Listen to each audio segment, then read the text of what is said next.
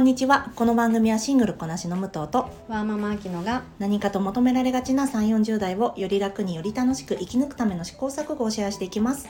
私たちの正解のない話ですが楽しんでいただければ嬉しいです。毎朝6時に配信をしています。はい、はい。二人でお見合いしちゃいましたね。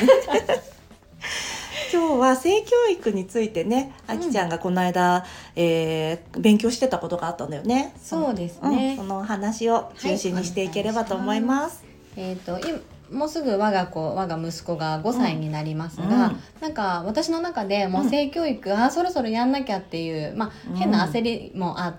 うんうん。あの今、まあ、興味を持ってるんですけれども、それを、まあ、他の友達に話した時に、うん。なんだろう性教育イコールもうなん性行為、うん。セックスの話うん。みたいに捉えられていて、あのーそうじゃなくてもうねあの保育園でも水着着る時は男の子と女の子違う洋服を着るわけだし、うんうん。えー着替える時お習い事のプールとかでうん。もやっぱ男女で別だから、うん。あのーその違いからうん。もちろん入って、でやっぱりこうプールとか行っても、ママが連れてくと女性更衣室ああ確かになってしまにね。う人あだとね。そうそうそう、うん。だけども私は連れてくけどあの、まあ、5歳になったら一人で、あの男性更衣室の方に行って、うん。準備ができるようにしたいなって今トレーニングをしていて、うんうん。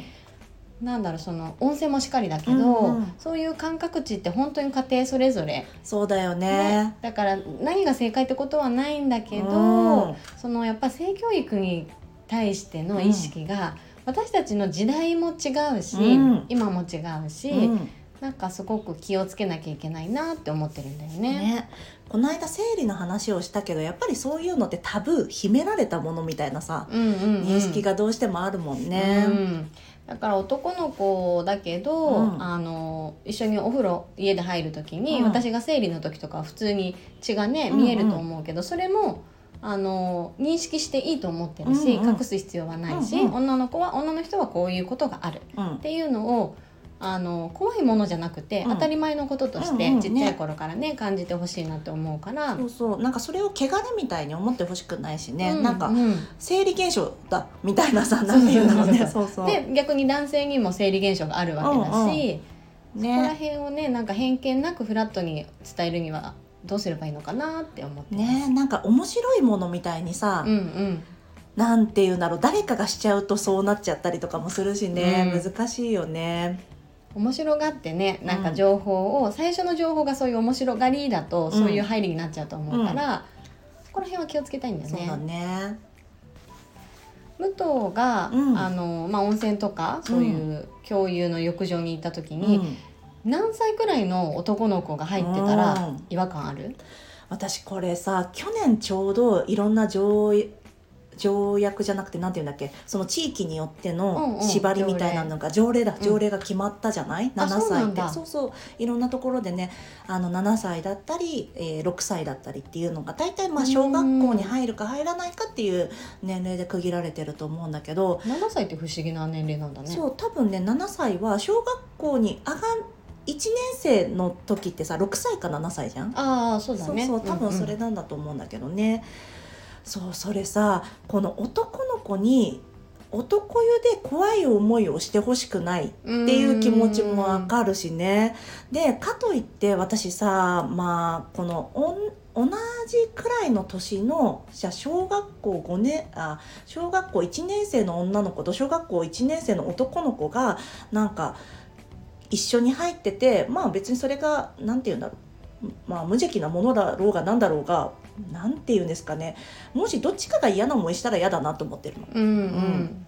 そうそなんかでももうすでに、うん。あのまあ子供の中のうん。だけど、こうあの子が好きとう。か、うん。あのもう発生するわけじゃん、うん。56歳で十う分、ん。それが発生した時点でやっぱりあの異性の意識が出てるっていうことだかそうらだね。ね。ね。別にまあ、えー異性を好きだろうが同性を好きだろうがね。あーまあね。どういうあれでもそうん。そうそういいんだけどなんだろうね。なんかなん誰かにとってのストレスじゃない方がいいし、うんでも誰かにとって危険じゃない方がいいし、うん。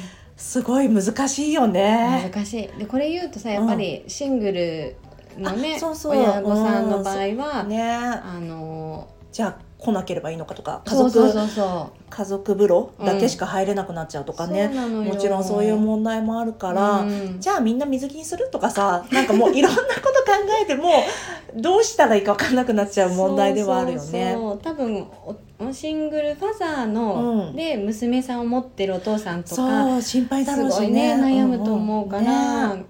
もうね。そうだよねそうなのよ。なんかさ銭湯とかでさ上が空いててさ「ねえ何々大丈夫そう?」みたいなさ なんかそういうのをやるわけにもいかないしさ。そうだね。そうだよね。今からじゃあ洗いますとかね。そうそう。お母さんもう出て髪乾かしてるからね。言えないよ。そうだね。そうだよね。コーヒー牛乳飲んでてじゃないじゃん。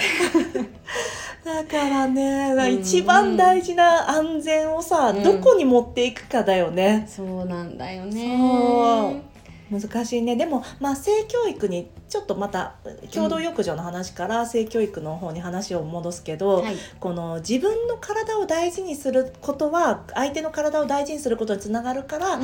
何が自分の体のどどこは誰かに触られてよくてどこは誰かに触られてよくないかっていうのはね名称とともに教えてあげるのはすごく大事だって言われてるよね。うんうん。なんかやっぱ被害に遭ってもどこをどうされたっていうのが言えないんだって。あー。そう。これアフリカの話なんだけどやっぱりこの、えー小さい女の子が被害に遭った時って、うこうどうしてもこのなんだろう正規の名前とかが分かんないから、うんちゃんと正規の名前教えてあげて、うん。えー、とここはみ誰にも触らせちゃいけないところとかっていうの、うんうん。教育はしてるんだって。ああそうかそうか、うん、そうちゃんだととそうだね、うん。名前で言わないとね。そうそう。あとなんか胸を触られたとかもさ例えば抱っこした時にお父さんが抱っこした時に胸が、うん。を触っちゃうみたいなことは全然あるうんと思うんだけど、それが誰だったらよくて誰だったらダメでとか。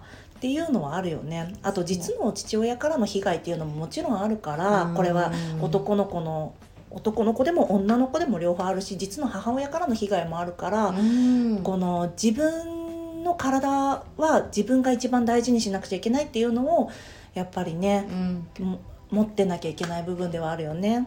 もう嫌な思いをしたらその時点で、ね。あのもういけない行為になってしまうと思うから、ね、あとそれがさ嫌か嫌じゃないかが分かんないのね。これが変な行為なのか。うん。例えばそうそう。女の子で、えー、との被害でなんか、えー婚姻をさせられたフェラチオをさせられたりとかしてもそれが悪いことだって思わないから、うんうんうんえなんか普通の遊んでることの一部なのかななんかくすぐり合いの一部みたいに思ってその被害が全然、えー明るみに出なかったっていうような事件もあるから、うん。それは良くないことなんだよとか口周りとかはもう絶対誰にも触らせちゃいけないんだよとか、っていうのもね、そうだね。そううちも水着ゾーンと口の中は人に見せちゃダメって、うんうん。とりあえずそこの部分だけにそうなってるだねかな。うん難しいね、うん。でも本当にあの冒頭の話に戻るけどタブー視するようなことじゃないから、うんうん。どんどん言ってったらいいようね。ん、なんか変なテンションでこっちも言うと、うん。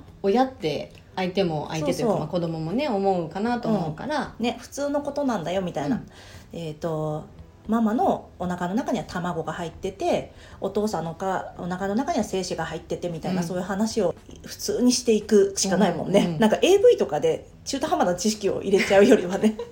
あの結構子供向けのさ、うんうん。あの性の絵本うんうん。もあのこう描写が割とがっつり、ああるものとないものがあるよね。ねうんうん。あのだからこれはなんか私自身見た時におお結構がっつり描くんだなと思っちゃったけど、それは本当に当たり前のことであって、うん。それがあったからあなたがいるんだよっていうところだし、うん。